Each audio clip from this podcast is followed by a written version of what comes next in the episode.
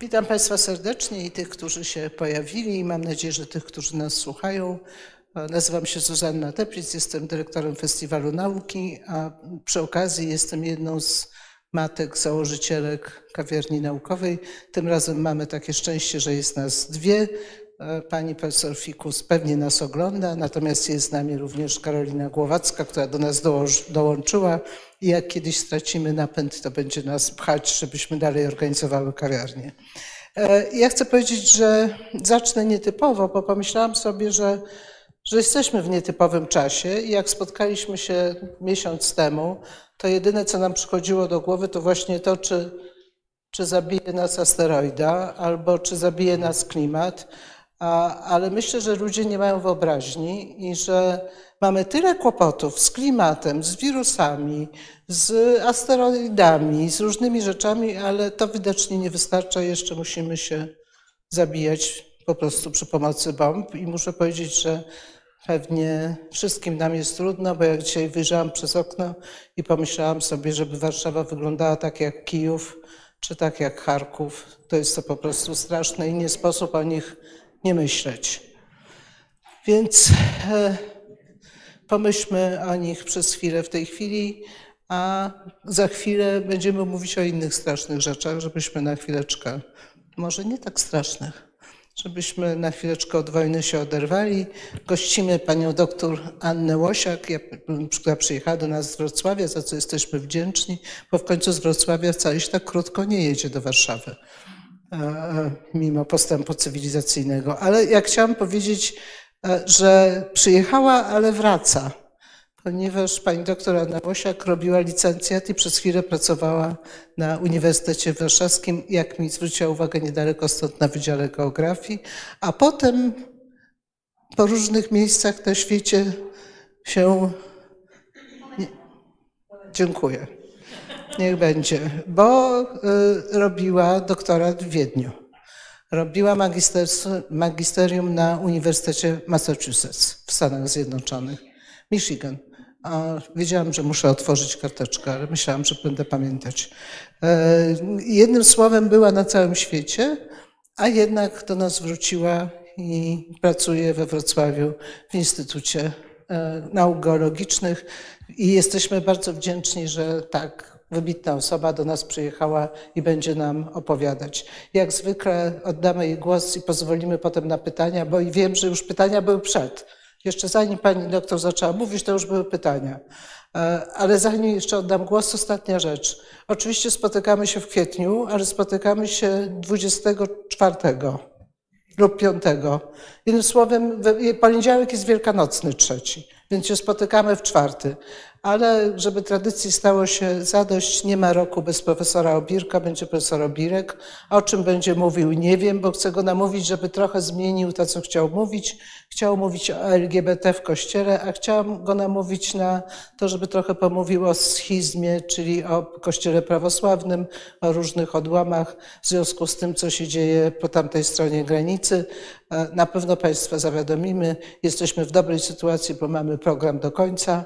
Mamy w maju, mamy wszystkich to zdziwi Konstytucję 3 maja, a chcę powiedzieć, że to jest dobry temat, ponieważ dzisiaj usłyszałam, że są jakieś plany, żeby zmienić naszą konstytucję na lepszą i trochę się tego boję. A w czerwcu mamy, o czym mamy Karolino w czerwcu? Wiosenny odcinek, ptasi. Ptasi odcinek, będzie o ptakach. Właściwie letni już, ale będzie o ptakach. Ostatnio było o zwierzątkach morskich z dźwiękiem i wołał humbak, więc naprawdę myślę, że się da namówić, żeby było z dźwiękiem, bo bez dźwięku o ptakach to troszkę tak, prawda, jak nieme kino.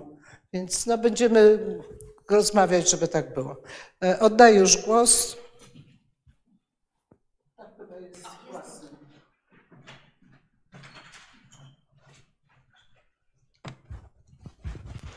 Dzień dobry. Czy mnie słychać? Dobrze, chyba tak. Dobrze, dzień dobry Państwu.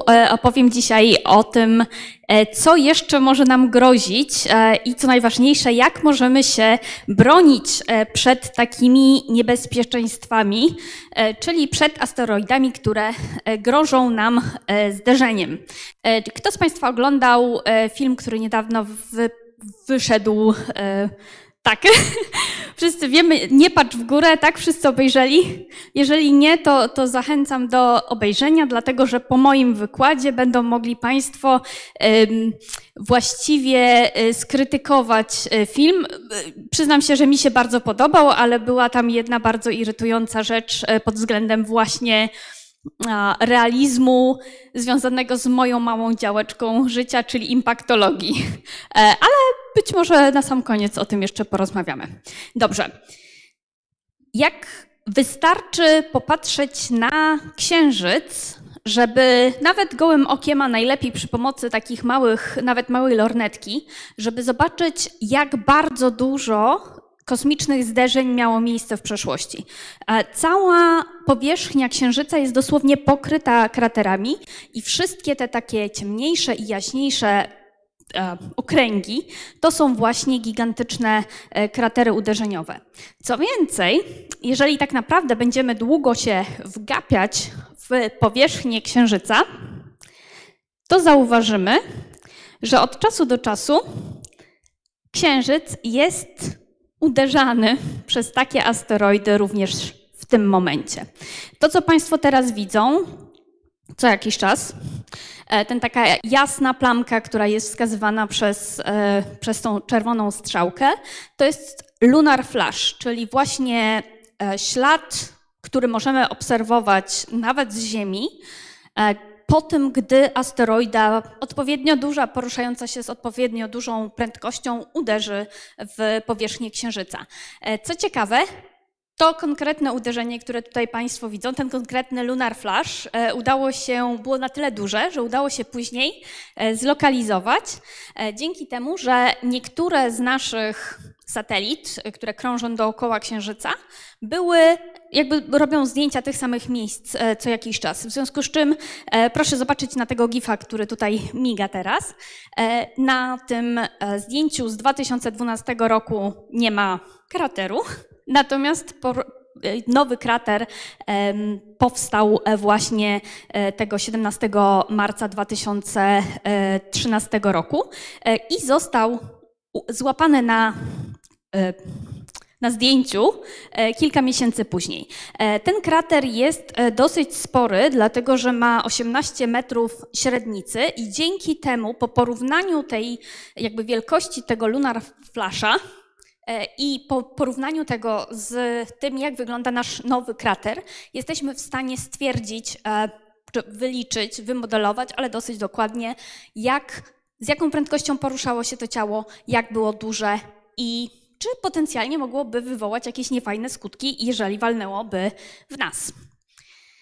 E, takie zdarzenia mają również cały czas miejsce na Marsie, na czerwonej planecie. Tutaj widzą Państwo e, jeden z najpiękniejszych przykładów e, takiego właśnie nowo utworzonego krateru, który ma 26 metrów średnicy. Z tym, że ten, to 26 metrów, to ja tutaj pomacham, widać tutaj sam ten kraterek, prawda?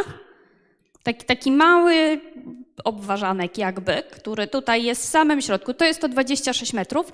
Natomiast strefa oddziaływania, strefa, która została zmieniona przez to zderzenie, przez wyrzucenie materiału w czasie tego zderzenia, jest dużo, dużo większa. No i jeżeli przyjrzymy się wszystkim innym ciałom naszego Układu Słonecznego, e, Merkuremu, różnym asteroidom, e, nawet Wenus, e, Ganimed, czyli jeden z tych takich um, satelitów wielkich planet gazowych, które są w dużej części z powierzchni zbudowane z, z lodu, one wszystkie są pokryte kraterami. To jest najpopularniejszy proces geologiczny w naszym układzie słonecznym, przynajmniej obecnie. I to jest proces, który nie tylko nie jest w ogóle wspominany w czasie zajęć e, w szkole, ale absolutna większość geologów nigdy w życiu nie miała żadnych zajęć z impaktologii, co jest moim zdaniem bardzo dużym błędem oczywiście. Tym bardziej, że takie rzeczy mamy również u nas na Ziemi. A na Ziemi mamy udowodnionych miejsc, gdzie wiemy na pewno, że walnęła w którymś momencie e, historii asteroida, mamy około 200 miejsc. E, są one zaznaczone, jak Państwo widzą, tymi takimi czerwonymi kropkami. E, czy 200 sztuk to dużo, czy mało? Mało, bardzo mało. No, przypomnijmy sobie jeszcze raz, jak wygląda biedny Merkury. No, Merkury jest cały pokryty kraterami, a u nas tylko 200 sztuk. No co to ma być?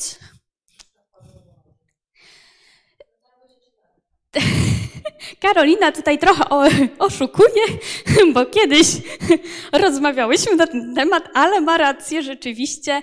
E, na Ziemi e, częściowo e, jakby ta ilość e, tych kraterów jest zatarta przez to, że e, jakby część się tworzy właśnie w oceanach i są mniej widoczne, chyba że są naprawdę gigantyczne, o czym będziemy mówić e, za kilka chwil, ale, ale są też inne powody. Ale teraz na szybko przejrzyjmy taki skrót informacji różnych kraterów uderzeniowych, które możemy mieć na Ziemi.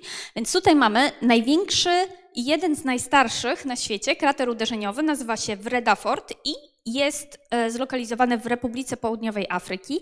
Jest tak duży, że spokojnie można go widzieć, mimo że jakby spokojnie jest widzialny z orbity. To jest zdjęcie zrobione jakby z ręki przez e, astronautów.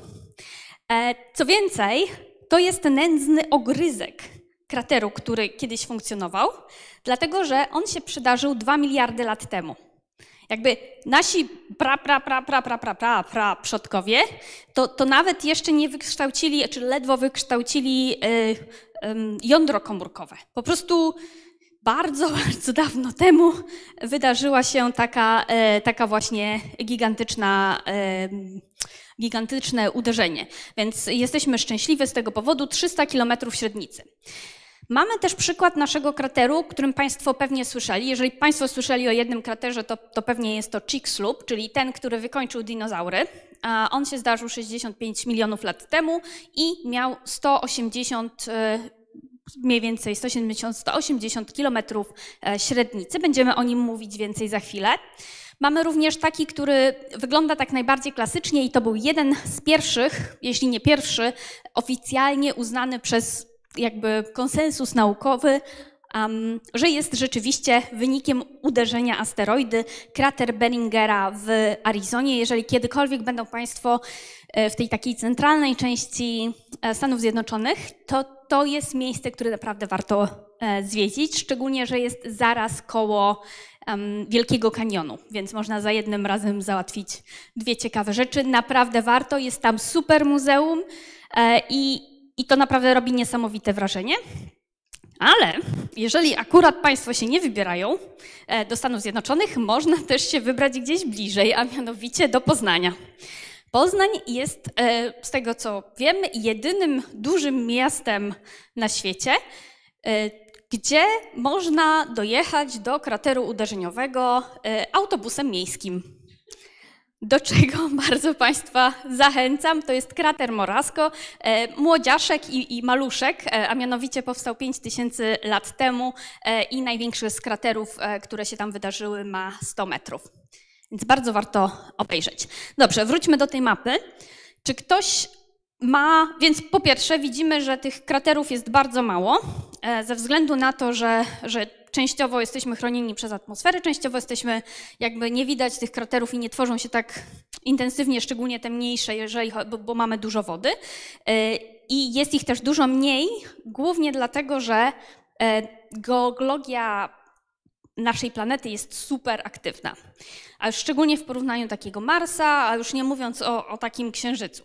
Na Księżycu zdecydowanie, znaczy od mniej więcej z grubsza od e, jednego miliarda lat, nic więcej oprócz właśnie walenia tymi asteroidami się nie dzieje. Tam być może były jakieś malutkie wulkany, które tam troszkę tutaj pierdły tutaj, pierdły tam, ale dużo więcej się nie działo. I to było bardzo takie małe i rachityczne, więc z grubsza jedyna rzecz, która się dzieje na Księżycu, to są właśnie te kratery uderzeniowe. Natomiast na Ziemi dzieje się całe mnóstwo różnych rzeczy. Nieustannie skały są zgniatane, rozciągane, roz, y, y, przemielane, y, roztapiane i w związku z tym wy wytracamy informacje o tych wszystkich asteroidach, które kiedyś nas walnęły.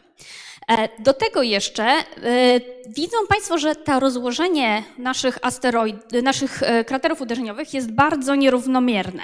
Czy ktoś zauważy, jak bardzo czerwono jest w tym miejscu, w północnej Europie, natomiast w południowej Europie, no praktycznie nic. Jakieś pomysły?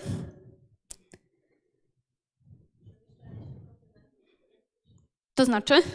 Przemieszczanie się kontynentów, co dokładniej? Nie, nie, wali z grubsza. Wiemy to y, z badań tych miejsc, które dobrze zachowują y, te geologiczne skutki uderzeń asteroid, na przykład z Księżyca czy nawet z Marsa. Wiemy, że wszędzie wali z grubsza tak samo. A czy ktoś wie, gdzie są najstarsze skały w Europie? Da, da. Przypadkiem właśnie w północnej Europie, tak?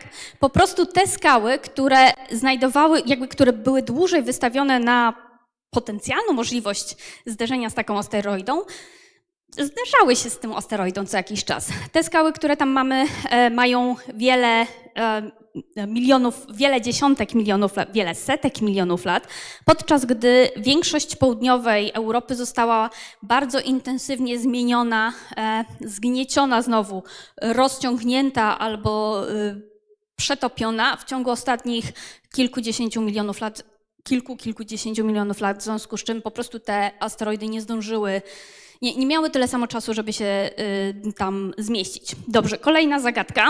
Mamy kratery uderzeniowe w Afryce. Cała Afryka, to, to dla ułatwienia, cała Afryka jest z grubsza bardzo stara. Tak? Tu, tu nie ma aż takich różnic, jeżeli chodzi o, o wiek skał. Całość kontynentu jest z grubsza bardzo stara. Natomiast mamy bardzo dużo kraterów tutaj, a tutaj w tej części są jakieś takie, no jest jeden, tak szczerze mówiąc, Luigi się nazywa. No i jest jeden też spory, taki dosyć, yy, dosyć um, młody w Ghanie, z, której, z którego robiłam yy, doktorat swój. E, ale więc tylko dwa kontra naprawdę wiele różnych kraterów. Jakieś pomysły dlaczego?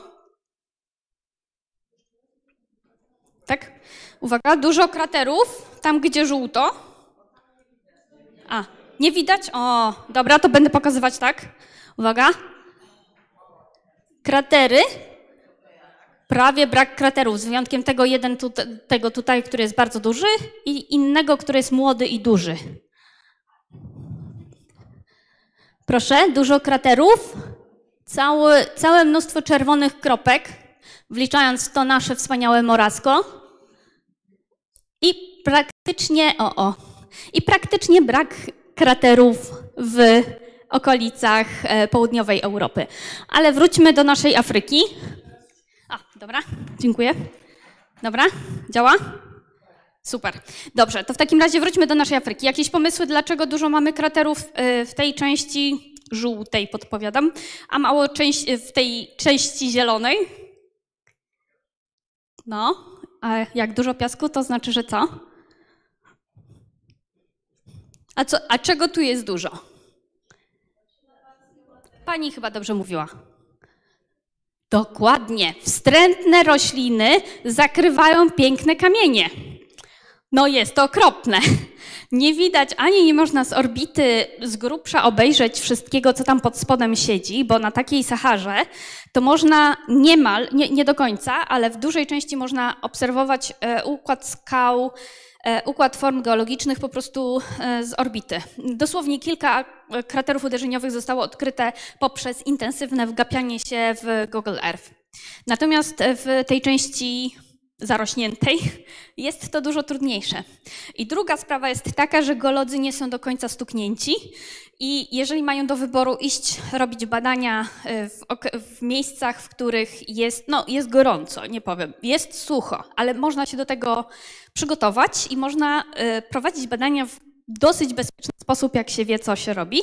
Natomiast w takiej dżungli po prostu wszystkie zwierzęta, wszystkie robale chcą koniecznie złożyć y, tutaj jajka i wychować dzieci w y, gałce ocznej takiego geologa, więc y, omijamy te kawałki. E, I trzecia rzecz, która nam pokazuje, jak jest rozłożona rozłożona geologia y, kraterów uderzeniowych to jest porównanie Ameryki Południowej, południowej tutaj, i Ameryki Północnej. W Ameryce Południowej mamy dużo, mamy mało kraterów, tylko kilka tutaj, a w południowej jest, a w północnej jest bardzo dużo kraterów. Jakiś pomysł dlaczego? Dodam, że nawet z grubsza ta Ameryka Północna średnio jest młodsza niż południowa, w związku z czym teoretycznie powinna mieć więcej kraterów południowa niż północna. Jakieś pomysły?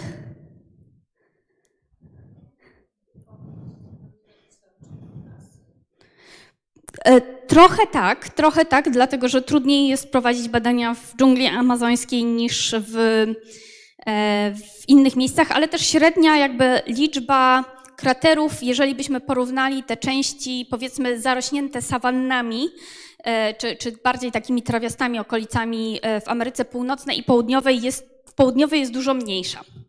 Dobra, to, to jest bardzo podchwytliwe pytanie, dlatego że e, liczba kraterów uderzeniowych bardzo dobrze koreluje z liczbą ludzi, którzy szukają kraterów uderzeniowych. Więc na jakby impaktologia jako nauka narodziła się w Ameryce Północnej. Poza tym dużo lepiej znamy geologię Ameryki Północnej. To wszystko y, opowiadam Państwu, żebyście zrozumieli, jak bardzo niekompletny jest nasz, jak bardzo niereprezentatywny jest nasz, y, nasza wiedza na temat y, tego, jak dużo rzeczy w nas walnęło. To, to jest jakby to, co wiemy, jest bardzo wartościowe, dlatego że w odróżnieniu do jakby kraterów na Marsie czy Księżycu, jakby bardzo dobrze je widzimy, prawda? Nie ma żadnych jakichś roślin, które nam zakrywają, nie ma jakichś e, rzek czy oceanów, które tutaj nam rozsmywają nasze e, ejekty, ale nie możemy się do nich dostać. Do tych, które mamy na Ziemi, możemy się dostać, możemy je dokładnie zbadać, ale to, co mamy, jest super zmienione przez całą tą geologię i częściowo politykę i częściowo zdrowy rozsądek. E, o, właśnie, za, zachęcający do omijania badania e, okolic e, równikowych. U, teraz nie mogę klikacza używać. Oho, chyba przestał. Slajdy przestały przechodzić. Czy przechodzą? Nie.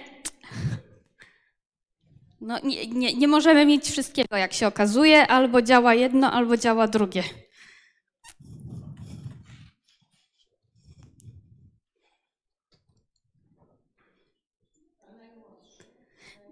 O, bardzo dobre pytanie. Y, za chwilkę będę też to rozwijać. Y, jak Państwo myślą, kiedy nastąpił, y, kiedy utworzył się najmłodszy krater uderzeniowy, jaki mamy? Jakiś, ktoś chce strzelić coś? Przed seku- na Ziemi nie, na Ziemi nie, ale na miejscach, które są y, związane z ludźmi, tak, pewnie ma Pani rację, ale na Ziemi najmłodszy krater uderzeniowy powstał w 2007 roku. Więc zasadniczo przedwczoraj, geologicznie szczególnie mówiąc. Dobrze, to może ja przeklikam. Oho. Przeszło? Dobra. Idzie. Dobrze. To z czego wynika, e, omówimy teraz, z czego wynika jakby samo powstawanie kraterów uderzeniowych, dlatego że to jest zupełnie inny typ procesów w porównaniu do tego, do wszystkich innych procesów, jakie występują na powierzchni e, Ziemi.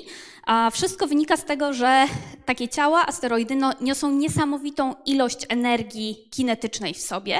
Jak wszyscy pamiętamy ze szkoły, energia kinetyczna jest proporcjonalna do prędkości i masy, przy czym dużo ważniejsza jest e, prędkość. Tak?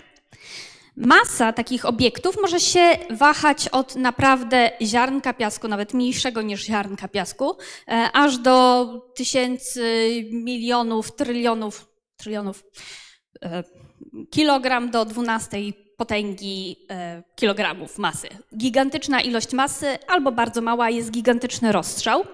E, I szczególnie w tych mniejszych, powstawaniu tych mniejszych kraterów uderzeniowych bardzo liczy się to, z czego jest zrobiona dana asteroida, więc żeby mogli sobie Państwo tutaj popatrzeć z bliska, e, przyniosłam dwa przykłady takich właśnie asteroid. Niektóre są, znaczy bardzo małe fragmenty, niektóre są e, żelazne i one są bardziej, pochodzą z centra e, asteroidy, która później została rozbita w pył, czy no, nie w pył, na kawałki. I mogą być asteroidy kamienne. Asteroidy kamienne są dużo bardziej częste ale też y, szczególnie jeżeli są niewielkie, bardziej chętnie rozpadają się na kawałki i mniej chętnie tworzą e, niewielkie kratery uderzeniowe. Ale tym, coś tak naprawdę liczy, to jest prędkość. Szczególnie dlatego, że jest podniesiona do kwadratu w naszym wzorze na energię kinetyczną i prędkości są niesamowite, jakby niewyobrażalne w naszym codziennym życiu. E, a mianowicie taka normalna, średnia, przeciętna asteroidka 20 km na sekundę Mówią Państwo raz i hiu, 20 km dalej. To są gigantyczne prędkości.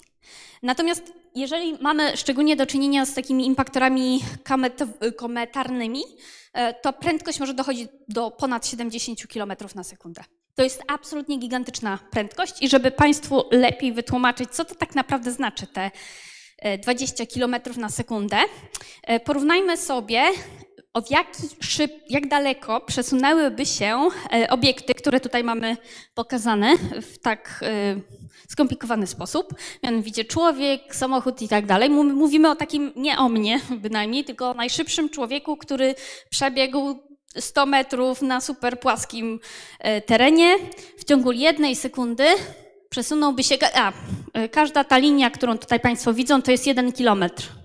Tak, więc tutaj, tutaj mamy 10 km, tutaj mamy 20 km, a tutaj jaki dystans pokona w jedną sekundę najszybszy biegnący człowiek i jest to 11 metrów.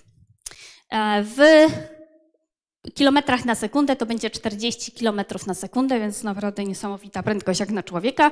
E, samochód, który potrafi jechać do przodu tylko e, i jest stworzony do super szybkiego jechania do przodu, może e, najszybciej 1200 kilometrów na godzinę pokonać. Samolot, już taki nie, nie super szybki, ale taki dosyć szybki w tej prędkości przelotowej, jeden kilometr w ciągu jednej sekundy, jak już jest bardzo rozpędzony i bardzo wysoko. Rakieta, z tym, że nie taka przeciętna rakieta, która wysyła jakieś satelity na, na niską orbitę, tylko to jest najszybsza rakieta kiedykolwiek wyprodukowana, która była e, zaprojektowana do tego, żeby wysłać misję na Plutona, który jest bardzo daleko, więc musiała być bardzo, bardzo szybka i to jakby jest już ta prędkość taka szybko przelotowa. E, to było 10 kilometrów, natomiast taka całkiem przeciętna asteroidka przeleci ponad 20 kilometrów w ciągu jednej sekundy. Tak? I właśnie dlatego ta dziura w ziemi, która ma 1300 metrów średnicy, ma 200 metrów głębokości teraz, kiedyś była głębsza, mniej więcej dwa razy głębsza, była zrobiona przez asteroidkę, która miała 50 metrów średnicy. Tak, to była wielkości mniej więcej tego budynku może?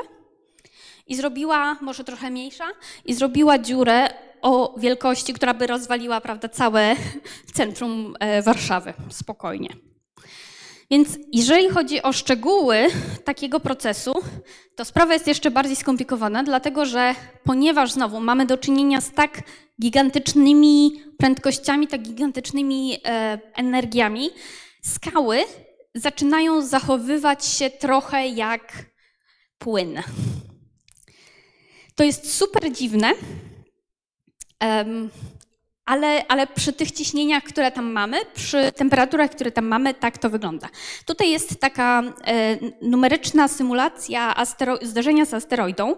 E, asteroida ma, która jest symulowana, miała około 9 km średnicy, czyli to była ta asteroida, która ukatrupiła dinozaury, mniej więcej.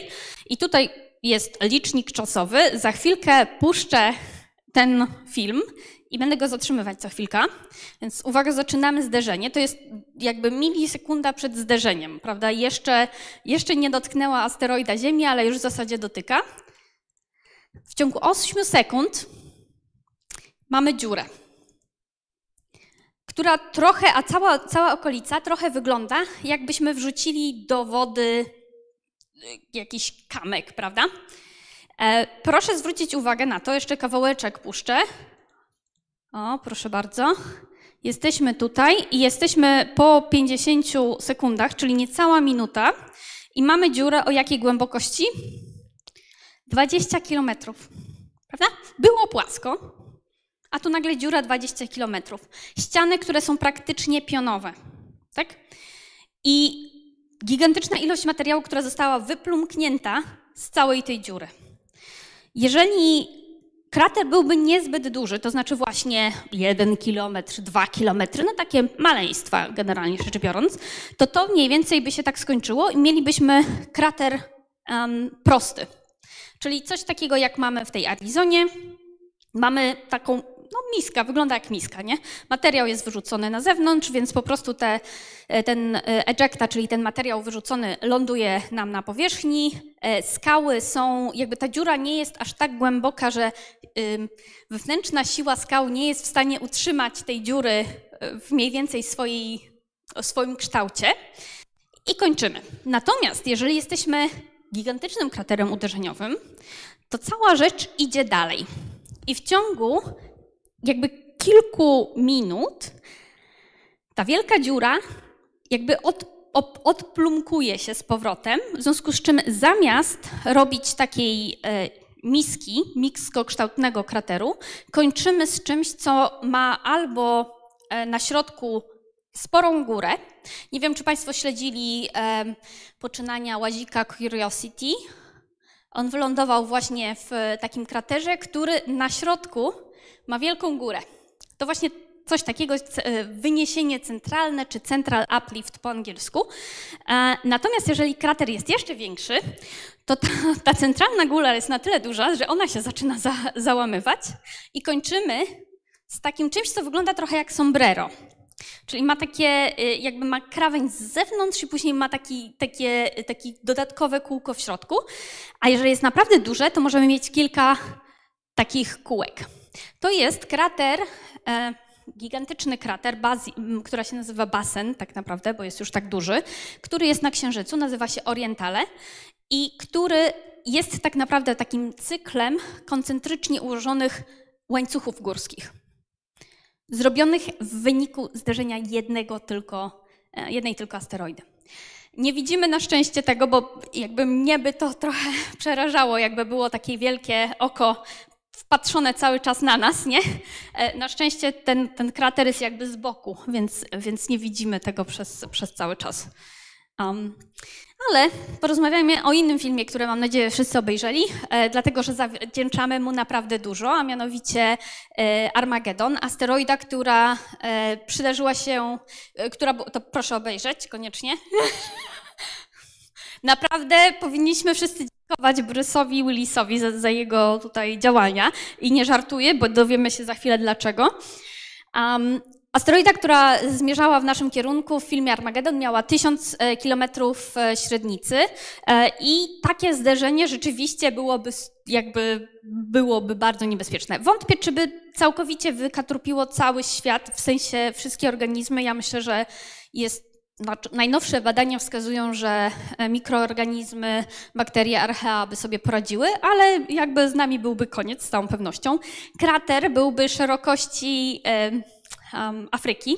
E, natomiast w zależności od tego, jak by walnęła ta asteroida, mogłoby się zmienić długość dnia, e, wydłużyć albo skrócić e, o jakieś 30 minut. Więc dobrze, że tutaj Bruce Willis nas uratował od tego. E, ale uratował nas tylko od tego, co tutaj e, czekało na nas w, w przyszłości. Natomiast w przeszłości tego typu zdarzenia miały miejsce na Ziemi i miały miejsce e, na innych planetach. Wiemy o tym na pewno, patrząc po prostu na powierzchnię Księżyca. Jak Państwo, chyba teraz jest jakoś okolica pełni, więc będzie to idealnie widać. Proszę zerknąć i tam widać takie, jakby generalnie Księżyc jest dosyć jasny, ale od czasu do czasu są takie ciemniejsze placki, nie? Te ciemniejsze placki to są wielkie kratery uderzeniowe, te baseny uderzeniowe, które zostały częściowo, częściowo albo całkowicie wypełnione bazaltem, dzięki czemu jakby są dużo ciemniejsze. Bazalt to taka skała, która jakby z wulkanów na przykład na Hawajach wypływa albo z Islandii i jest dużo ciemniejsza niż pozostałe skały na powierzchni e, Księżyca i dlatego fajnie to widać. I na przykład takie Morze Imbrium ma ponad 1000 kilometrów średnicy, dzięki czemu tak dobrze je widać nawet gołymi oczami. Um, inne takie morza Serenitatis 700, e, e, Humorum ponad 400, ale to nie jest największy krater uderzeniowy, jaki mamy na powierzchni Księżyca. Jego nie widać, bo jest z drugiej strony po odwrotnej stronie Księżyca e, i ma 2500 km średnicy. Gigantyczny. Jakby był odrobinę większy, mógłby nam rozwalić Księżyc i wtedy nas by tu nie było. No, ale kiedyś nas waliło i to całkiem nieźle. E, na szczęście e, teraz już nie jest aż tak źle. Jak sobie zerkniemy na taki wykres, który był zrobiony dzięki danym dostarczonym przez program Apollo, tutaj mamy czas. Zero to jest obecna chwila powstania Układu Słonecznego 4,5 miliarda lat temu i widzimy, że tych uderzeń było wiele, wiele, wiele więcej niż jest teraz e, i przez to e, no, Ziemia mogła wyglądać mniej więcej tak. Na szczęście teraz już nie jest tak źle. Na szczęście większość tego jakby kosmicznego śmiecia, które zostało po utworzeniu naszego Układu Słonecznego, zostało już e, zużyte na dobudowywanie planet i ten wykres pokazuje nam, jaka jest e, prawdopodobieństwo zderzenia z ciałem o określonej wielkości. Więc tutaj mamy na osi X mamy wielkość asteroidy, więc to jest albo w jakby średnicy asteroidy, która jest nam łatwiej e, nam wziąć pod uwagę, albo ilość e, energii, która jest wyzwolona w czasie takiego zderzenia, a tutaj mamy prawdopodobieństwo, jakby częstotliwość występowania tego typu zdarzenia. Więc na przykład E, takie ciała, które są e, e, malutkie, dużo, dużo częściej się z nami zderzają, w zasadzie bezustannie. Codziennie na Ziemię spada 100 ton materiału pozaziemskiego. 100 ton. 100 ton to jest tyle, ile ma płetwal błękitny. Codziennie płetwal błękitny materiału pozaziemskiego rozbija się o Ziemię.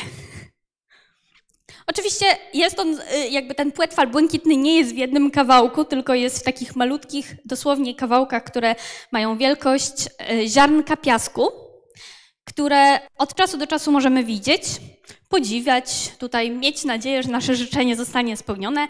Widzimy je właśnie jako spadające gwiazdy e, i, i uważamy, że jest to bardzo urocze i, i super. Chyba, że jesteśmy, a Y, w kosmosie, kosmonautami, astronautami, y, dlatego że wtedy nawet taki malutki kawałeczek, który jest dosłownie wielkości ziarnka piasku, może być bardzo niebezpieczny. Znowu, przypomnijmy sobie, 20 km na sekundę. To jest szybciej niż najszybszy snajperski, y, no, Urządzenie do karabin, dziękuję, tak. Więc e, tego typu rzeczy doprowadzały w przeszłości do niebezpiecznych rezultatów. Na przykład tutaj Państwo widzą, e, co się stało z rękawicą e, jednego z astronautów, e, który e, niestety miał pecha, dlatego że przy tym, jak wychodził z um, ze środka Międzynarodowej Stacji Kosmicznej, e, jakby mały właśnie taki asteroidka e, wielkości ziarnka piasku, znowu dosłownie, walnęła w to miejsce, którym się e, jakby podtrzymuje, żeby wyjść i żeby nie odlecieć w przestrzeń kosmiczną. I przez to robią się takie bardzo, znowu robi się malutki krater uderzeniowy z tym materiałem wyrzuconym, tylko że ponieważ to jest zrobione w metalu, to te kawałki po prostu są jak nóż ostre. I e, nastąpiło częściowe przerwanie e, tego kombinezonu kosmicznego. Na szczęście był bardzo blisko e, wyjścia i zdążył wrócić, nic się nie stało, ale takie rzeczy na pewno będą się zdarzać dalej. E, Jeżeli asteroida jest większa, to znaczy ma e, kilka, na wejściu w atmosferę ma kilka metrów średnicy, nie wiem, cztery na przykład, e, to może dolecieć do nas jako meteoryt. E, I znowu, e, zachęcam do obejrzenia e, wspaniałego przykładu meteorytu, który w bardzo, bardzo widowiskowy sposób zleciał na Polskę w połowie XIX wieku. E, Przeleciał nad Warszawą i uderzył bardzo blisko wioski, z której pochodzi moja mama, więc jestem bardzo przywiązana do tego e, meteorytu. E, I oczywiście nie jest to bardzo niebezpieczne. Nigdy w życiu nie mieliśmy nikogo ukatrupione, znaczy nigdy nie mieliśmy żadnego człowieka, który został ukatrupiony przez meteoryt. Jest jeden, jedna informacja na temat tego, że być może kawałek Marsa e, w psa e, w Egipcie. Ale nigdy, bywali ludzie, którzy zostali uderzeni meteorytem, ale e, nieśmiertelnie, o tak. E, Natomiast jeżeli moglibyśmy sobie wyobrazić coś takiego na Marsie, szczególnie jak różni optymistycznie myślący architekci projektują wspaniałe kopuły pełne szklanego tutaj przejrzystości umożliwiającej kontakt z naturą i czymś tam jeszcze, to ja za, za każdym razem po prostu myślę, hmm, tego kontaktu z naturą za chwilę może być trochę za dużo. Więc e, e, właśnie ze względu na na przykład uderzenie przez meteoryt, który z uwagi na to, że y, na Marsie jest dużo y, mniej gęsta atmosfera, zdarza się dużo częściej. E, To jest krater, o którym y, tutaj mówiliśmy przed chwilą. Najmłodszy krater uderzeniowy na Ziemi, Karankas, w 2007 roku. E, Niewielka asteroida uderzyła w Ziemię. Bardzo nietypowa sytuacja. Gdyby to nie było najprawdopodobniej w Peru, czyli na wysokości jakichś 5000 e, metrów nad e, poziomem morza, ta asteroida rozpadłaby się na kawałki, coś jak to miało miejsce w Czelabińsku.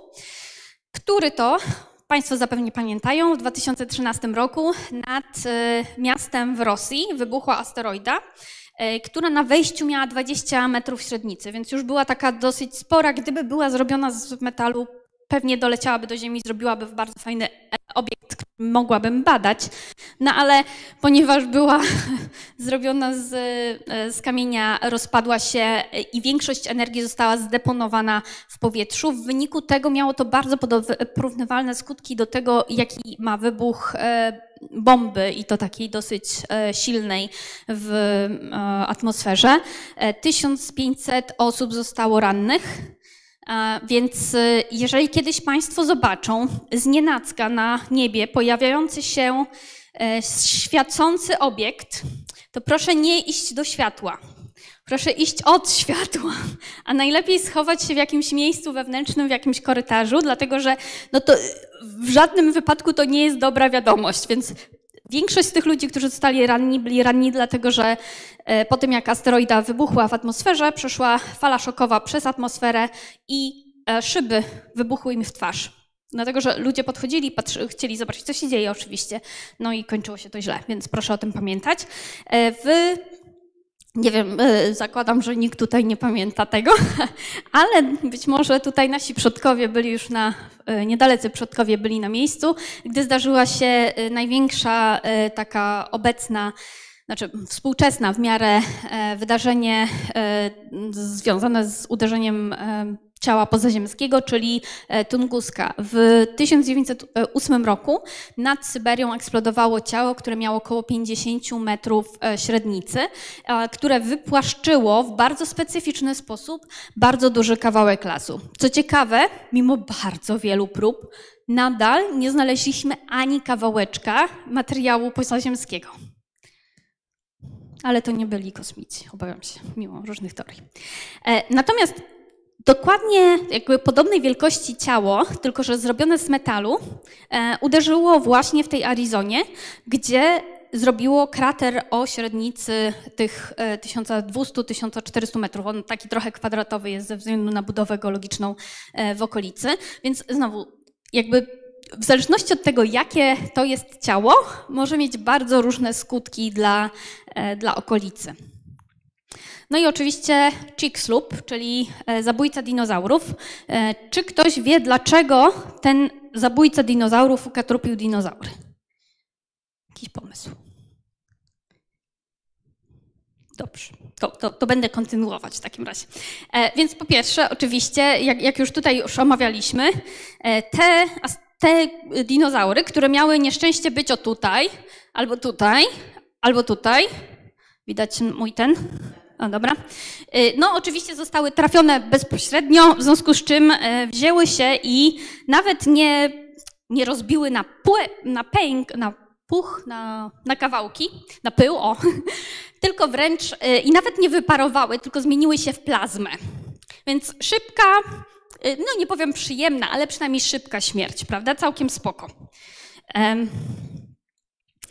Więc na samym początku, jakby y, tak naprawdę dinozaurów to tam nie było, znaczy takich dinozaurów lądowych tam nie było, bo y, asteroida trafiła y, morze, płytkie morze, y, które, więc tutaj na pewno coś tam sobie mogło pływać, jakaś była wesoła y, trochę rafy, dlatego koralowej, bardzo dużo takich skał zbudowanych z węglanu wapnia, co było bardzo ważne jako skutek, więc po, szybko po tym, jak powstał ten krater, gdy, gdy uderzyła asteroida, wróciło morze i w sumie dla samego tego, samej tej okolicy bardzo szybko, w ciągu, geologicznie bardzo szybko, w sensie, e, w ciągu kilkudziesięciu, może kilkuset lat, z grubsza wszystko wróciło do, do normy, plus e, takie efekty związane z tym, że, że cała ta okolica była cieplejsza niż gdzieś indziej, w związku z czym mogły się zrobić takie e, systemy geotermalne. Generalnie rzecz biorąc było całkiem okej. E, I po bardzo szybkim czasie nie było nawet śladu po tym, że tam kiedyś coś się zrobiło. Znaczy nie było bardzo szybko, w sensie e, kilkaset e, tysięcy lat do miliona lat mniej więcej. No geologicznie, prawda, mgnienie oka. E, Ale co ciekawe, e, tego krateru w ogóle nie widać teraz na powierzchni. Między innymi właśnie dlatego, że trafiło to w płytkie morze.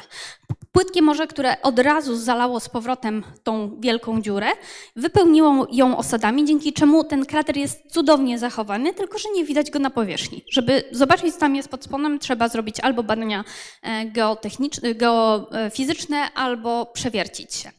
Nawet jak tutaj zbliżam w tą okolicę, czy ktoś widzi obrys krateru? Teraz widać trochę. Tak? Jest taka malutka, znaczy niewielka skarpa. To, tutaj normalnie nie widać. Widać tylko dlatego, że jakby ten obraz jest e, tak ma ustawione skalę barwną, żeby podkreślić jak najbardziej ten e, kształt krateru. Ale normalnie naprawdę nie widać i, i bardzo niewiele rzeczy wskazuje na to, że, że ten krater tam się znajduje, mimo że ma 180 km średnicy. Więc trochę trwało, zanim udało się znaleźć, gdzie ten krater w ogóle jest. Dlatego, że najpierw e, znaleziono takie ślady e, związane z ilością e, irydu na całym świecie. Iryd to jest taki, taki pierwiastek, który jest bardzo rzadki na Ziemi, dlatego że wie, znaczy, na Ziemi jako całej jest, jest go całkiem sporo, tylko że w większości jest głęboko w jądrze Ziemi.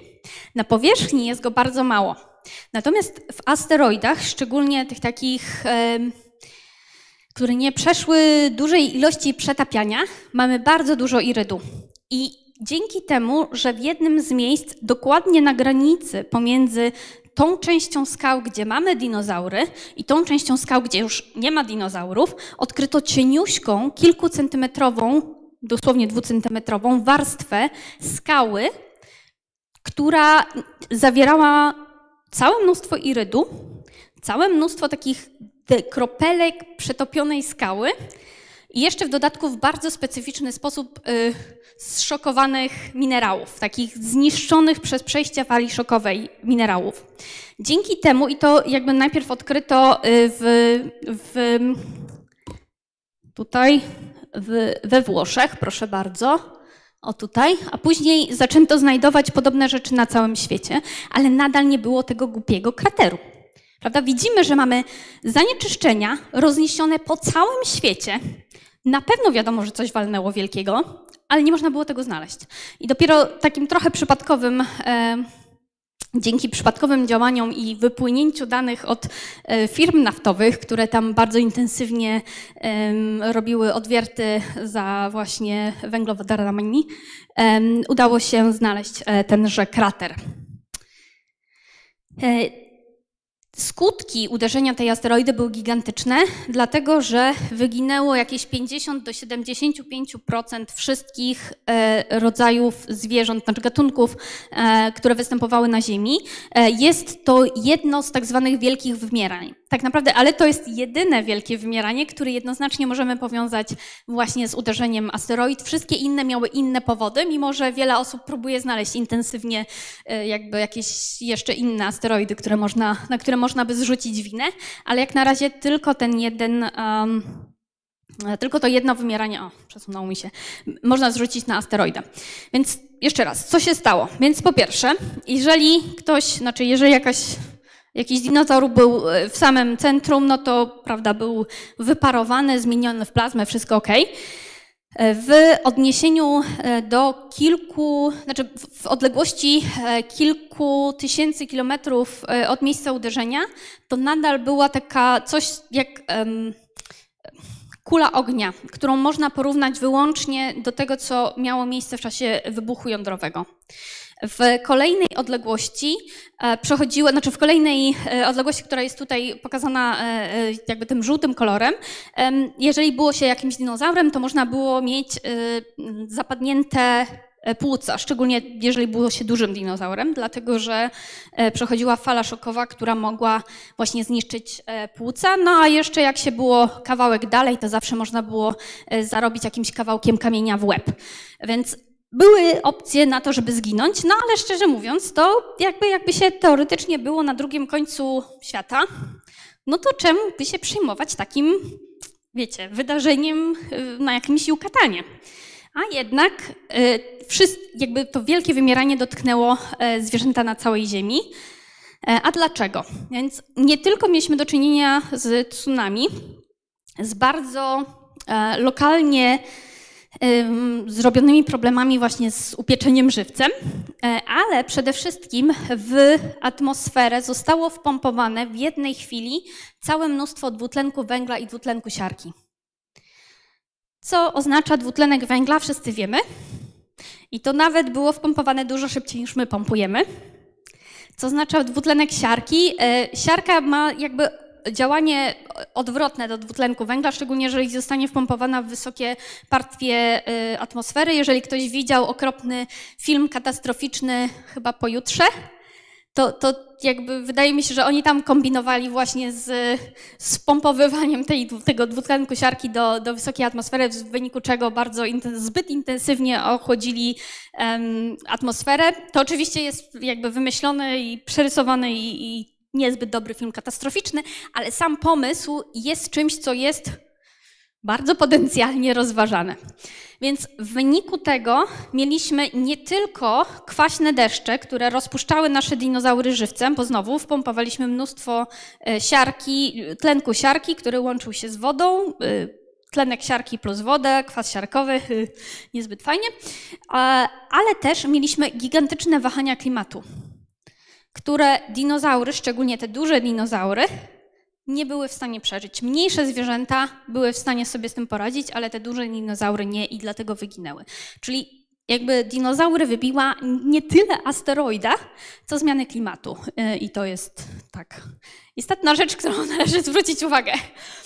Um, Okej, okay, szybko. Co możemy zrobić, żeby nie było to, że jesteśmy całkiem bezbronni? Bo co prawda dinozaury nie, mieli, nie miały swojej agencji kosmicznej, ale my mamy już agencje kosmiczne i możemy coś z tym robić i już robimy. Więc po pierwsze, możemy dowiedzieć się, no jedź, e, dowiedzieć się, ile potencjalnych rzeczy nam grozi. Mieliśmy, y, jak tutaj widać, w latach 70. znaliśmy e, jakieś 4500 e, asteroid zaledwie, ale później z czasem coraz więcej asteroid było rozpoznawanych. Te zielone to są e, takie, które mają orbity, które nie przecinają orbity ziemskiej, więc przynajmniej na razie w nas nie celują. Te czerwone, które tutaj od czasu do czasu się pojawiają i coraz więcej ich jest, to są te, które mogą nam potencjalnie grozić. im bardziej, co prawda, jakby im więcej wiemy, tym bardziej przerażająco wygląda ten wykres, ale z drugiej strony, tym lepiej możemy się przygotować na potencjalne niebezpieczeństwo. Tutaj mamy e, e, statystykę tych e, ciał niebieskich, które potencjalnie, jakby, które nie tyle, że w nas celują, tylko że które mają orbity, które przecinają orbitę Ziemi. Nie jeżeli chodzi o, o, jakby bezpośrednie przecięcie, ale jakby przelatują dosyć blisko nas, o tak powiedzmy. Co my tu mamy? Mamy z jednej strony wykres czasu, prawda, od 980 y, roku do y, przed kilku dniami, bardzo świeże dane. E, I widzimy, że te asteroidy zostały podzielone na trzy klasy. E, ta klasa e, większa niż jeden kilometr. Widać, że ta linia jest już całkiem płaska. To jest bardzo dobra wiadomość, dlatego że to oznacza, że znamy praktycznie wszystkie asteroidy, które są większe niż jeden kilometr, które tutaj fruwają blisko nas i które mogłyby potencjalnie nam grozić. W związku z czym wiemy na pewno, że coś w rodzaju y, tego, co przydarzyło się dinozaurom, nie grozi nam w najbliższej przyszłości. Nie musimy się tym przejmować. Więc to, to jest dobra wiadomość. Trochę mniej dobra wiadomość jest to, jak bardzo strome są te wykresy, jeżeli chodzi o um, ten, te asteroidy, które mają e, pomiędzy jednym kilometrem a 140 metrami, a jeszcze bardziej te, które są mniejsze niż 140 e, metrów. Przypominam, ta asteroida, która zrobiła tę wiel wielką dziurę w Arizonie, miała około 50 metrów, więc jesteśmy w tym niebieskim kawałku, nie? Większości, absolutnej większości tych asteroid nie śledzimy jeszcze. Ale to się zmienia, więc y, jakby nie, nie, nie jest aż tak źle. E, chciałabym jeszcze, y, żeby Państwo zwrócili uwagę na, na ten punkt, który jest tutaj, który jest bardzo istotny i bliski mojemu sercu i powinien być bardzo bliski Państwu sercu. E, I którym jakby do, tej, do tego czasu ta liczba jakby przyrost liczby asteroid, o których wie, wiemy, które przebywają blisko Ziemi, był dosyć taki, wiecie, płaski, nie? No zwiększało się to, ale niezbyt istotnie. Natomiast po tym punkcie w 98 roku nagle ten kąt zmienił się na dużo większy. Czy ktoś ma pomysł, co miało miejsce w 98 roku? Nie? Mm, tak, ale dlaczego? To jest coś, o czym mówiłam wcześniej, w czasie wykładu. Bruce Willis. Tak, proszę Państwa. Ja, ja, ja autentycznie nie żartuję. Jakby przed tym czasem Naukowcom byłoby naprawdę bardzo trudno wytłumaczyć politykom, którzy musieli dać pieniądze na badania. Hej, dajcie kasę, tu są nasze wyliczenia, prawda? Y, tutaj dinozaury wyginęły, ojejciu, jejciu, 65 milionów lat temu, ble, ble, ble. No po prostu polityk spał, zanim w ogóle jeszcze naukowiec otworzył usta. Po Armagedonie politycy prosili, żeby naukowcy zechcieli wziąć pieniądze na większe badania. To jest, proszę Państwa, tutaj siła e, popkultury, którą, której nie należy lekceważyć, dlatego że naprawdę, y, jeżeli kiedyś będzie w nas e, celowała jakaś asteroida i, i się przed tym obronimy, to Bruce Willis będzie y, osobą, której należy dziękować. Oczywiście historia jest bardziej skomplikowana i mogę ją opowiedzieć dalej, ale jakby wcześniej, bo wcześniej byli naukowcy i super ciekawa historia naukowa, ale, ale Bruce Willis to jednak był tą osobą, która wszystko zmieniła. Tak? Pięć minut, tak. Um, jeżeli Państwo mają taką masochistyczną trochę naturę, to zachęcam do zajrzenia na tą, na tą stronę internetową, którą tutaj widać i zaglądania co jakiś czas, a mianowicie jest to strona, która właśnie pokazuje, co tam koło nas przelatuje akurat. Więc e, tutaj ściągnęłam e, dane na temat tego, co tam, co tam dzisiaj, jutro i pojutrze nas czeka w najbliższej okolicy. Jak, jak widzą Państwo, trzy asteroidy dzisiaj, o których wiemy, minęły nas tylko dzisiaj. Miały one były one w takiej sporej odległości, znaczy dwie z nich były w sporej odległości. Y, LD to jest lunar distance, czyli odległość pomiędzy Ziemią a Księżycem. E, czyli jeden 17, drugi 18 razy dalej niż y, Księżyc od nas odleciał, więc całkiem daleko, ale jedna z nich była całkiem blisko, tylko dwa razy dalej niż e, odległość między Ziemią a Księżycem. I była ona kilka godzin temu o 16.18 czasu londyńskiego, więc je, jeszcze mniej dawno. Natomiast e, i większość z nich była na szczęście bardzo mała. Ta, która przeleciała bardzo blisko nas, miała e, od 10 do 20 kilometrów, e, metrów, metrów średnicy, więc, więc niezbyt duża. Coś takiego jak maksymalnie wybuchło nad Czelabińskiem. Minęła nas, nic nam nie grozi. Natomiast w 22 dni, 24 marca, będzie przelatywać koło nas, znowu w odległości 13 odległości 13 da razy dalej niż odległość Ziemia-Księżyc. E, asteroida już bardzo poważnych rozmiarów, jak tutaj widać, 200, od 200 metrów do prawie pół kilometra. Więc e, znowu, przeleci na, koło nas, minie nas, nie należy się tym przejmować, ale jakby jednak walnęła, nie byłoby dobrze, proszę Państwa. I tutaj mamy kilka takich, co potencjalnie mogą w nas trafić. Te tutaj wiemy na pewno, wszystko jest spoko, minie nas na pewno, nie musimy się przejmować. Tymi musimy się przejmować. Ale też bez przesady, dlatego że jak na razie szanse na to, że się z nami zderzą, nie są duże. Proszę bardzo, największe, największe prawdopodobieństwo jest takie, że trafi w nas coś, e, w, to prawdopodobieństwo to jest 1,2%. E, ale to jest malutka asteroidka, która ma 7 metrów e, jakby nie należy się tym przejmować zanadto. Może to się zdarzyć w ciągu następnych mniej niż 100 lat, z grubsza. Natomiast asteroidy, którymi należy się przejmować, to są te dwie tutaj na górze. Znowu, prawdopodobieństwo, że to się zdarzy, jest super małe, prawda? 1 do 1800 jakby prawdopodobieństwo, 1 na 1800. Um, w związku z czym super, super małe, ale jakby coś nas walnęło, na przykład właśnie taka asteroida Bennu, e, która jest przewidywana na potencjalne walnięcie w nas e, za jakieś e, niecałe 200 lat. Nie byłoby zbyt wesoło, dlatego że ona ma właśnie te pół kilometra średnicy. Może się jeszcze okazać to, jakby to prawdopodobieństwo jest niewielkie. Jest bardzo dużo szans na to, że nas nie trafi. I jak na razie bardzo intensywnie obserwujemy tą e, właśnie asteroidę, żeby przewidzieć, co tam się dalej z nią wydarzy i czy, czy będziemy musieli wysłać jakąś misję, e, żeby się bronić, e, czy też nie. A jakie mamy opcje? Więc po pierwsze, możemy, to jest najlepsza opcja, wysłać statek kosmiczny, który bardzo powoli delikatnie i w przewidywalny sposób leciutko przesunie asteroidę na trochę inną e, orbitę, prawda? Jakby kosmos jest duży, Ziemia jest stosunkowo mała, jest wiele szans na to, żeby w nas nie trafiło. Wystarczy delikatnie przesunąć, jeżeli dobrze prawda, przewidzimy, jak to zrobić, żeby w nas nie trafiło. Jeżeli mamy wystarczająco dużo czasu, jeżeli odkryjemy, że coś nam grozi z wystarczającym e, no, z wystarczająco dużą ilością czasu, czyli właśnie te kilkaset lat e, na przyszłość.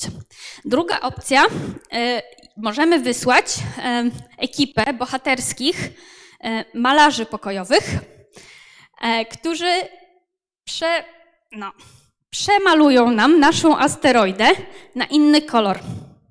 Nawet przemalowanie asteroidy na inny kolor zmieni w super przewidywalny, super bezpieczny sposób e, orbitę takiej asteroidy ze względu na to, jak asteroida e, wchodzi w interakcję z wiatrem słonecznym i jakby promieniowaniem słonecznym. Więc to jest druga opcja. Na, na inny się tak wyrażę. Więc jeżeli asteroida jest e, jasna, to pewnie najlepiej ją przemalować na ciemny, ale natomiast jeżeli jest ciemna w kolorze, ma niskie albedo, przemalujemy na, na odwrotne, po to, żeby zmienić jak najbardziej jej e, trasę. Ale jakby to jest coś, co dosyć dobrze rozumiemy, co jest bardzo bezpieczne, bardzo przewidywalne, ale znowu potrzebuje nawet jeszcze większych ilości czasu, żeby coś zadziałać. Tak. Tak. I oczywiście ostatni sposób, e, ulubiony przez, jeszcze raz, ulubiony przez wszystkie filmy e, hollywoodzkie, to znaczy wysyłamy statek kosmiczny, wybuchamy bombę atomową i nie wybuchamy tej asteroidy na kawałki jak w Armagedonie, nie, nie, nie, zły pomysł. E, używamy tej, tej bomby jako takiego super silnego kopniaka, które nam przesunie o dużą ilość jakby dużą ilość e, orbity w jednej chwili. To jest bardzo kiepski pomysł, jest bardzo nieprzewidywalny, ale czasem może być jedyną możliwą opcją. Jeżeli znajdziemy tą asteroidę z bardzo małym wyprzedzeniem. A teraz najlepsza możliwa wiadomość, a mianowicie to, że tego typu misja już jest w drodze. Już jest w drodze i co więcej, to nie jest misja do asteroidy, która rzeczywiście nam grozi w jakikolwiek sposób. To jest misja y, pilotażowa, sprawdzająca to, czy nasze przewidzenia, nasze przewidywania na temat tego, jak to wszystko działa, rzeczywiście mają y, rację bytu czy nie. To jest misja DART, która została wystrzelona w zeszłym roku e, i która e, w tym roku na jesieni przyleci e, do systemu, który tutaj widać, składającego się z większej asteroidy i małej takiej asteroidki, która robi za jego mały księżycek i bezczelnie, ups, bezczelnie walnie w ten mały księżycek, żeby zobaczyć, czy w przewidywalny sposób jesteśmy w stanie takim właśnie zderzeniem kinetycznym zmienić orbitę tej mniejszej asteroidy i czy w związku z tym będziemy w stanie użyć tej techniki w przyszłości właśnie w taki przewidywalny sposób i obronić się przed losem dinozaurów. I dziękuję bardzo.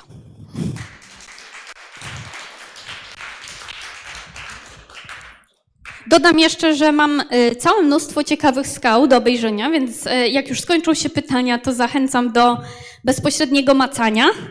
Są skały, które zostały zmasakrowane przez y, przejście fali szokowej.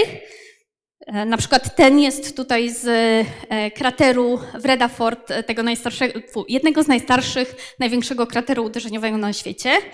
Tutaj mamy kawałek, kawałki asteroid żelaznych, Tutaj mamy kawałek asteroidy, który zleciał na, e, nad, przeleciał nad Warszawą i spadł na, na małą wioskę, w której mieszkał mój przodek, moi, moi przodkowie. A tutaj mamy kawałek Marsa. Więc zachęcam do macania. Jak się ta wioska nazywa? E, większość, jakby środek spadku był obryty, ale meteoryt nazywa się Półtuski, dlatego że to jest największa miejscowość w okolicy. Czyli podebrał Półtusk trochę tak. sławę. Kto z Państwa na sali ma pytania? Bardzo prosimy. Na wieży w Muzeum w Półtusku nie ma kawałków meteorytów? Oczywiście, że ma, jak właśnie powinno mieć, dlatego że nadal można w okolicy znaleźć fragmenty meteorytu półtuskiego i od czasu do czasu nawet takie spore i całkiem fajne się pojawiają. Więc absolutnie tak, ale jest też kilka innych miejsc, e, na przykład w, Warsza w Warszawie.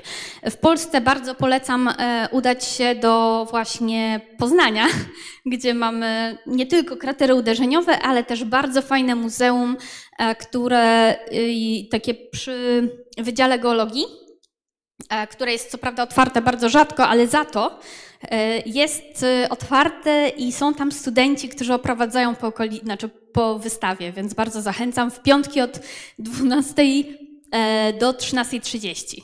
Niezbyt długo, ale, ale bardzo zachęcam. Y, jeśli można, pani doktor, może to jest oczywiste jakieś pytanie albo odpowiedź, ale y, ja nie bardzo do końca rozumiem różnicę pomiędzy asteroidą a meteorytami. Y, czy jakoś prosto może pani to wytłumaczyć? Pewnie. Meteoryty to jest to, co możemy wziąć w rękę i pomacać, dlatego że już spadło tutaj e, do nas na, na Ziemię. Asteroida to jest jak, jak jest e, w przestrzeni kosmicznej, w związku z czym e, prawda, takie pytanie bardziej filozoficzne byłoby, czy, czy jest meteorytem, czy asteroidą, jeżeli wylądowalibyśmy na asteroidzie i byśmy wzięli. Myślę, że raczej jednak fragment asteroidy. Powiedzmy, że meteoryt musi przejść przez atmosferę i, i wylądować na, na powierzchni naszej planety albo innej planety. Ja się tu na chwilę wbiję w kadr. Pozdrawiamy internet. Jest pytanie z internetu. Skąd wiadomo, że asteroidy pochodzą z Marsa, że niektóre y, te kamienie pochodzą z Marsa? To jest bardzo dobre pytanie i daje mi powód, żeby tutaj blablać przez następne co najmniej 5 minut, więc bardzo się cieszę. E, A mianowicie, y, jakby znaczy meteoryty niektóre było wiadomo, że y, są dziwne, dlatego że absolutna większość meteorytów, które, które mogą Państwo zobaczyć, są super stare. To jest starsze niż Ziemia, dosłownie. Więc na przykład, jeżeli Państwo dzisiaj dotkną tego meteorytu tutaj, znaczy, nawet tego tutaj żelaznego meteorytu, to jest najstarsza rzecz, jakiej Państwo kiedykolwiek dotkną. E, Chyba, że zaraz potem dotkną Państwo tego, bo ten jest trochę starszy, ale niewiele. Więc y, są starsze niż Ziemia. Mają 4,5 miliarda lat, powstały jakby, jakby z tych kawałków, takich kawałków powstała Ziemia. Natomiast niektóre meteoryty były podejrzanie młode miały nadal, były super stare jak na jakieś ziemskie skały, no ale mimo wszystko miały na przykład 3 miliardy lat, miały 2 miliardy lat czy miliard lat, więc jak na meteoryty były absurdalnie młode. Więc było wiadomo od początku, że one muszą pochodzić z jakiegoś ciała, które jest dużo większe niż przeciętna asteroida. Dlatego, że asteroidy bardzo się podgrzały na samym początku powstawania Układu Słonecznego ze względu na funkcjonowanie y, izotopu głównie aluminium-26, który jaki jest no, super, super wydziela dużo energii. Więc podgrzały się, przetopiły, ale później bardzo szybko się ochłodziły, dlatego że były małe, prawda? Małe e, ciała chłodzą się e, szybciej niż te większe, dlatego na przykład dzieci trzeba ubierać, bo tutaj mają małą, e, śred, znaczy ma, e, mały e, volume, a Małą objętość, dziękuję. Małą objętość w stosunku do swojej, swojego miejsca, znaczy ciała, którym mogą wypromieniować energię. Dokładnie to samo tyczy się asteroid. W związku z czym te asteroidy szybko się ostygły, natomiast wiadomo było, że te meteoryty, które są dużo młodsze, muszą pochodzić z jakiegoś ciała, które jest większe, z planety. I ponieważ jakby Mars jest dosyć mały, a, więc y, po, pierwsze jest dalej y, w stosunku nas y, w Układzie Słonecznym, więc dużo, i do tego jeszcze jest mniejszy niż Ziemia. Było wiadomo, że najłatwiej byłoby dostarczyć ewentualnie takie meteoryty z Marsa na Ziemię. Prawda? Bo po pierwsze, łatwiej wystrzelić, e, jeżeli się prawda, walnie inną asteroidą i wystrzeli e, część e, tego materiału wyrzuconego. A po drugie, jakby większość z tych kamieni w końcu spada powoli takim spiralnym ruchem na Słońce. Nie? Niektóre z nich mogą zostać przechwycone przez naszą planetę i, i dzięki temu mamy właśnie takie e, kawałki e, meteorytu z, z Marsa. Więc jakby od początku podejrzewaliśmy, że to może być z Marsa. Ale dopiero gdy na Marsie wylądowała, wyląd, znaczy wylądowały, przeleciały ym, spektrometry mas, czyli takie urządzenia, które bardzo dokładnie badają skład chemiczny i izotopowy atmosfery.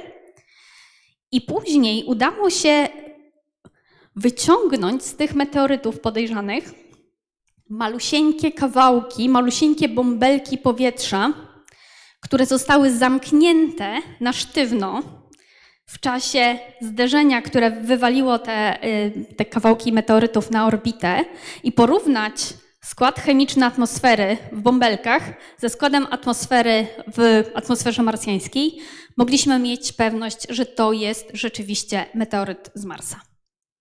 Później okazało się, już na szczęście nie trzeba robić tych wszystkich czarów marów z tymi bąbelkami, bo to jest szalona robota laboratoryjna. Okazało się, że w tych skałach marsjańskich jest taki izotopowy odcisk palca, który można dosyć łatwo, o ile ma się pod ręką sprzęt za kilka, kilkanaście milionów euro, e, można zbadać i, i stwierdzić, że to jest rzeczywiście z Marsa. Więc dlatego wiemy, że to jest z Marsa. Nie taka prosta odpowiedź na wydawałoby się dość proste pytanie. Ktoś z Państwa na sali? Już pędzę. Ja mam pytanie, e, w jaki sposób asteroidy łączą się i tworzą planety? Nie wiemy. A, dziękuję. Proszę. E, To jest, to jest bardzo Może dobre pytanie. to w przyszłości. To jest bardzo dobre pytanie. Oczywiście jest całe mnóstwo hipotez, jest całe mnóstwo y, jakby potencjalnych możliwości, ale nie ma jak na razie zgody naukowców na temat tego, co jest najbardziej istotne. Jakby jesteśmy w stanie zrozumieć mniej więcej e, to, w jaki sposób rosną z takiego pyłu, dosłownie wielkości powiedzmy ziaren piasku, do troszkę większych ciał, powiedzmy kilkudziesięcio, kilkuset metrowych, ale później nie jest jasne, dlaczego te ciała się sklejają w takie większe, większe planety skaliste, z których później, jeżeli są wystarczająco duże, ros, mogą rosnąć e, z, z tym gazem. Nie jesteśmy, nie wiemy. W internecie trwa dyskusja, co by było, gdyby taka asteroida ze złota uderzyła w Ziemię. No, by- byłoby to dosyć nieoczekiwane, ponieważ złotych asteroid jak na razie nie, e, nie zmierzyliśmy. Nie wiemy o ich istnieniu, więc podejrzewałabym UFO. Czy ktoś z Państwa na sali jeszcze ma pytanie? Bardzo proszę. Chciałam zapytać o atmosferę. Na ile ona nas chroni i czy zmiany klimatu, które wpływają na skład atmosfery, mogą pogorszyć naszą sytuację? Myślę, że w tym przypadku, znaczy y, atmosfera ma zdecydowanie chroni ty- przed, tych wszystki, przed tymi wszystkimi małymi e, uderzeniami, to znaczy mniejszymi niż e, kilka metrów średnicy, czyli tymi takimi najczęstszymi, które jak jesteśmy w przestrzeni kosmicznej, jesteśmy całkowicie bezbronni e, w stosunku do nich i to jest naprawdę duży problem i przy planowaniu e, misji naukowych, ale, ale przede wszystkim przy planowaniu e, takich misji związanych z, z wysyłaniem tam ludzi, dlatego że dosłownie, jeżeli będzie takie bezpośrednie trafienie takim, taką, takim ziarnkiem piasku rozpędzonym do 20 km na sekundę, no to jakby nie jesteśmy w stanie za dużo zrobić. No. Um, więc, więc atmosfera bardzo nas chroni, ale y, to, to jest jedna rzecz y, ze zmianami klimatu, które nie musimy się e, obawiać. To, co jest istotne, to jest przede wszystkim gęstość atmosfery, a, a ta się nie zmieni y, zauważalnie istotnie w wyniku naszych niecnych działań związanych z pompowaniem CO2 do, do atmosfery.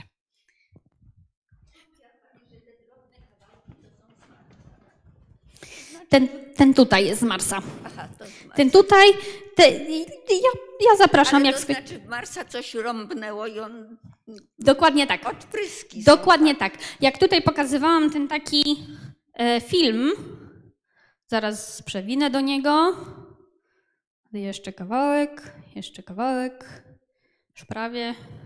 O, proszę bardzo. Jak tutaj jesteśmy w tym momencie, szczególnie jeżeli ten impact jest e, najprawdopodobniej, po pierwsze musi być odpowiedniej wielkości, po drugie powinien być e, pod odpowiednim kątem, to wtedy część z tego materiału, które tutaj widać, ejecty, jest jakby jest wystrzelona z prędkością wystarczającą na to, żeby wystrzelić e, część materiału w przestrzeń kosmiczną. Co ciekawe, mamy nie tylko e, meteoryty z Marsa na Ziemi, mamy też meteoryty z Księżyca na Ziemi, a nawet najprawdopodobniej znaleźliśmy meteoryt z Ziemi na Księżycu i przywieźliśmy w ramach programu Apollo. Tak, znakomito moim zdaniem. A co się dzieje z tą asteroidą, która uderza? Ona wyparowuje, zmienia się w plazmę, tak jak te dinozaury? Co się z nią dzieje? E, tak, tak. Jeżeli jest tak duża jak właśnie e, asteroida, która zrobiła e, Chicxulub, czyli ten, który wykończył dinozaury, e, jest w całości zmieniana w plazmę. Jeżeli jest mniejsza, może przeżyć. Znaczy, fragmenty mogą przetrwać. E, I właśnie dlatego na przykład e, dookoła e, krateru Morasko nadal można znaleźć fragmenty meteorytów.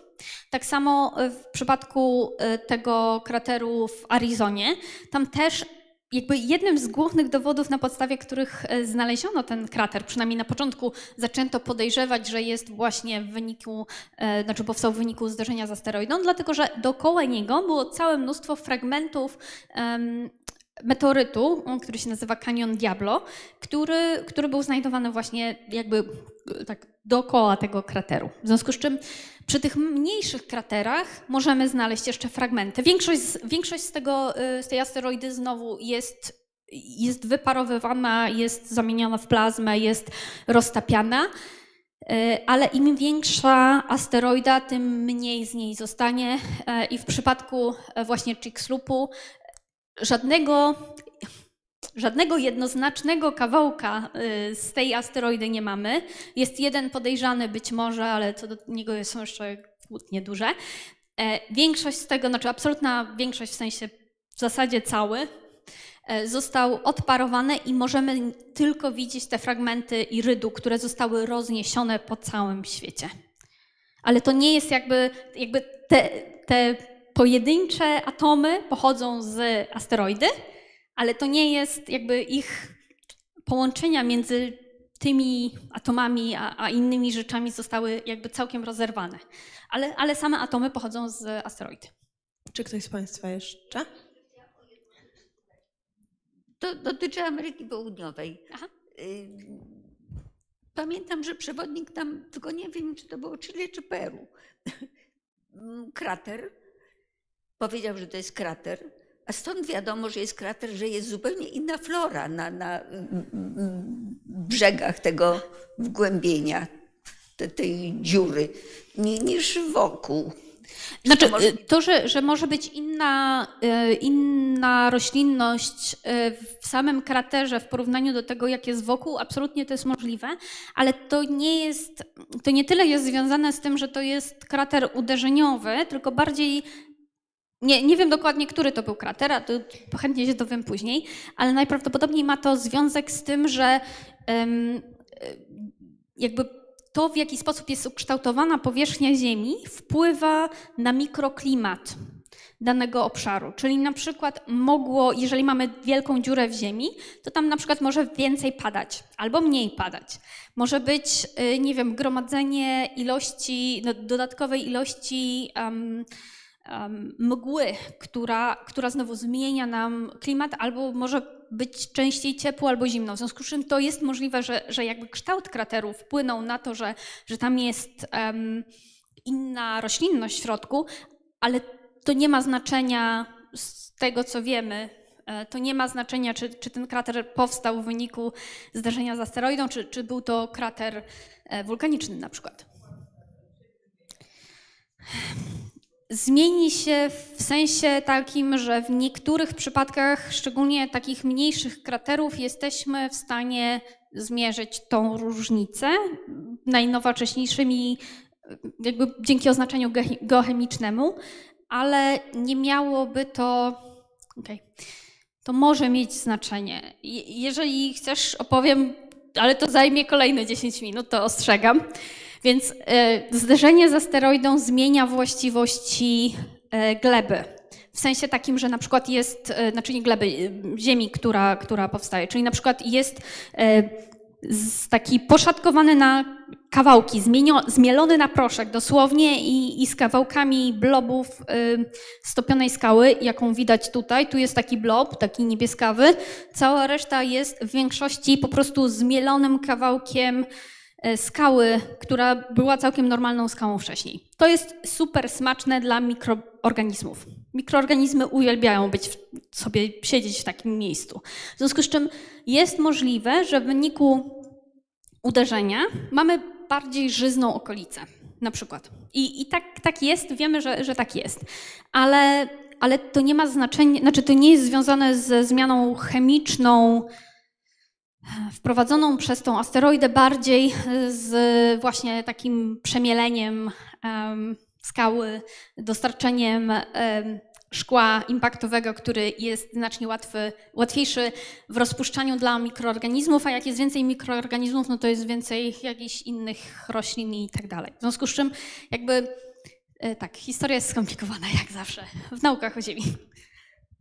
Em, To ja mam ostatnie pytanie, bo na przykład kiedy to ziarenko piasku leci w stronę Ziemi 20 km na sekundę, to czy one się nie rozpuszcza, bo mnie spala się w atmosferze, e, bo, pani, bo e, wcześniej było, że taki o wielkości kilku tam centymetrów albo chyba milimetrów uderzył w ziemię, przeleciał przez atmosferę, a się nie spalił i walnął w ziemię. Absolutnie się y, na, na nasze szczęście co najwyżej y, robi nam takie ładne y, widoki spadających gwiazd. Jeżeli to jest małe, właśnie wielkości ziarnka piasku, troszkę większe, widzimy to jaka spadająca gwiazda, absolutnie tak. Jeżeli jesteśmy poza atmosferą, na przykład na Międzynarodowej Stacji Kosmicznej albo jesteśmy na Księżycu, w drodze na Marsa, to wtedy może nas do, dopaść takie właśnie małe e, ziarnko piasku super rozpędzone. To ja Oto- pozwolę sobie zadać chyba ostatnie pytanie. A dlaczego te asteroidy tak pędzą? Jakby y, to jest związane z tym, w jaki sposób jakby nasza Ziemia też pędzi. Jakby cały czas przesuwamy się, my tego nie odczuwamy jako, prawda, siedząc sobie tutaj, słuchając wykładu, ale przez cały czas przesuwamy się w przestrzeni kosmicznej z porównywalnym prędkością do, ty, do tych e, asteroid, więc to nie jest tak, że, że te asteroidy jakoś tutaj em, świrują dziwnie. E, My wszyscy się tak przesuwamy, tylko od czasu do czasu, e, prawda, nasze ścieżki się e, przecinają niestety. Czyli jak ktoś kiedyś Państwu zarzuci, że nic nie robicie, to możecie powiedzieć, że pędzicie przez układ I będzie to prawda. słoneczny. I nie tylko. Galaktykę. Zmierzacie w stronę Andromedy. Wszystko to robimy. Doktor Anna Łosiek. Bardzo serdecznie dziękujemy i zapraszamy na kwietniową kawiarnię naukową 25 kwietnia, czwarty, a nie trzeci, czwarty poniedziałek e, miesiąca, godzina 18 będzie niezawodny profesor Stanisław Obirek. Dziękujemy Państwu.